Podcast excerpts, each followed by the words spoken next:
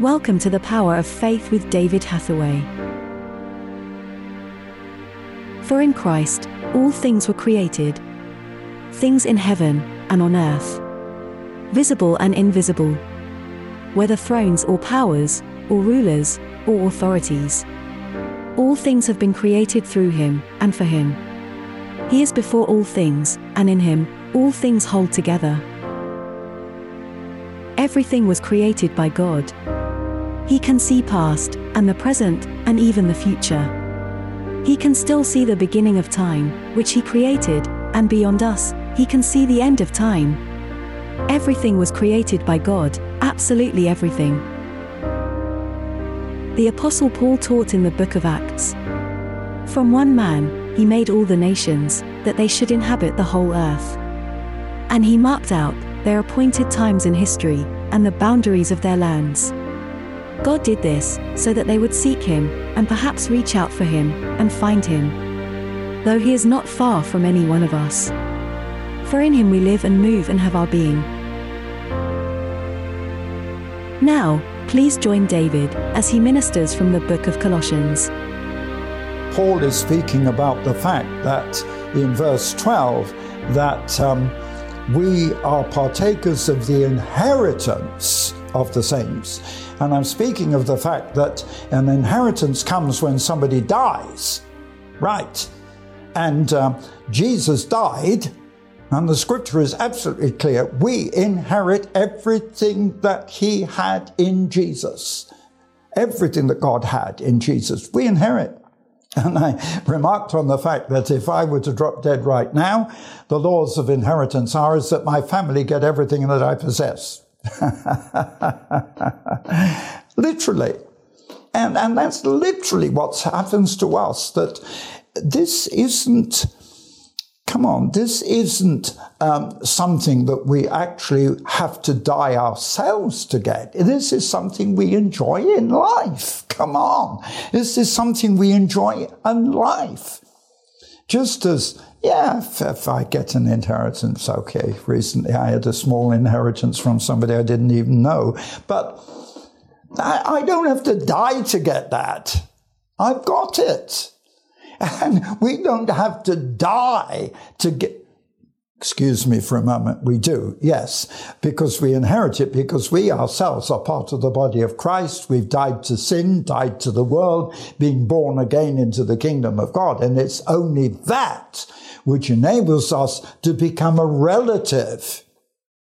Do you understand? An inheritance normally passes to relatives. I hope mine will, whatever it is. but we, we are, we are the inheritors of the, the glory of God because we are, we are the family of God. We're born into the family of God. I've been born twice. I was born into my human family. I was born again into the kingdom of God. I'm a child of God. I'm a child of God. I'm the son of God. And because my brother, Jesus, has died, I inherit everything that he had. Oh, this is wonderful. Let me go on because in, um, in verse 15, we find out that uh, through Jesus, verse 14, we have redemption through his blood, the forgiveness of sin. Jesus, now here it begins to describe who Jesus is. Now, this is quite critical. We're getting at something critical here. Jesus is, not was, Jesus is the image of an invisible God. Because remember when, when people were talking to Jesus, they, they, they, they would say to him, Show us the Father. No, Jesus said, If you see me, you've seen the Father. Yeah, this is this is quite remarkable because most of us think of God as Oh, come on. The images of God, an old man sitting on a cloud, an old man in grey hair. And Jesus said, and Jesus was a young man in his early 30s. Come on, let's get it right. Jesus began his ministry when he was 30 and died when he was 33. We're talking about a young man in the prime of And yet Jesus says, if you have seen me, you have seen the Father. So don't get an idea of Father God being an old man sitting on a cloud. Uh, just imagine what Jesus, who Jesus was. So it's quite clear here that Jesus is described by the Apostle Paul as the image, not the, the image of the invisible God. And the firstborn of every creature. Now, that also, come on, uh, this is why we can't accept evolution, because Jesus was the firstborn of a family. That's what it means. Come on. Jesus was the firstborn of a family. And so we are born in the likeness of God. You know, in creation, God let us said, let us make man in our own image. And in verse 16, for by him were all things created that are in heaven and in earth. And now I find this absolutely intriguing. And I could spend a month talking about this. And uh, I, I, I, could easily talk a month, talking about verse 16. For by him were all things created in heaven and that are in earth, visible and invisible, whether they be thrones, dominions, principalities, powers. In other words, everything in our vast universe, and I'm aware of the new Webb telescope that is looking back years in time. And the way it is, it actually is searching for the beginning of time. But yet God, who created, is in an even more important and powerful position than that telescope because God can see past and present. God can still see the beginning of time which he created and beyond us see the end of time. And so it says simply, Everything was created by God. Absolutely everything. I was just seeing a recent report in, uh, in, in, in, the newspaper about the fact that um, under the laws of evolution, it says that um, obviously flight developed.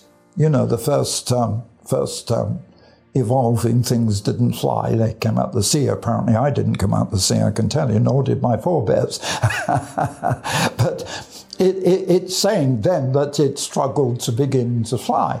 But yet they found out that some fossils of ancient butterflies were so fully developed that there is no link between a struggle to fly and the fully developed butterfly. And they're now saying this science turns everything on its head because it means it was created and didn't evolve.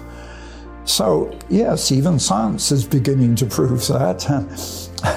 when I talk to medical people, it's quite interesting how they tell me and describe things. Uh, and, and, they prove, for example, that human eye could never have evolved because you've got, I don't know how many million receptors in the eye, and it could, anyway. The Bible is absolutely clear that everything in heaven and in earth, whatever it is, seen and unseen, was created, and there's an awful lot that isn't seen, is created by God. We need to live in the power of the resurrection. To know Christ and the power of his resurrection means that we ourselves, by faith in Christ, have passed from death to life. That's why Scripture says we must be born again from above. The old life is dead. This is why water baptism is so important. It symbolizes that we have died with Christ, we're buried in the water, and we rise up to new life. Read the latest edition of David Hathaway's Prophetic Vision magazine. Available now on our website eurovision.org.uk. Our God is about to do great things. His power is on the increase. And He wants to demonstrate His power through you. In 1994, David Hathaway set out to win Siberia for Christ by signs, wonders, and miracles. Over 100,000 received Christ. And over 1,300 miracles of healing were recorded. Why Siberia is the amazing story of what happened and will challenge you to evangelize your city, your nation, and see God's power revealed through you. Why Siberia is now available on Kindle from Amazon. Or visit eurovision.org.uk forward slash shop for the paperback edition of Why Siberia. Thank you for listening to the Power of Faith broadcast with David Hathaway. We would love to hear from you. Contact us by visiting eurovision.org.uk. Also available online are many free teaching resources to help you on your walk with God. David has written many faith building books to encourage and inspire. Order these online today. Each month, David ministers online and in person.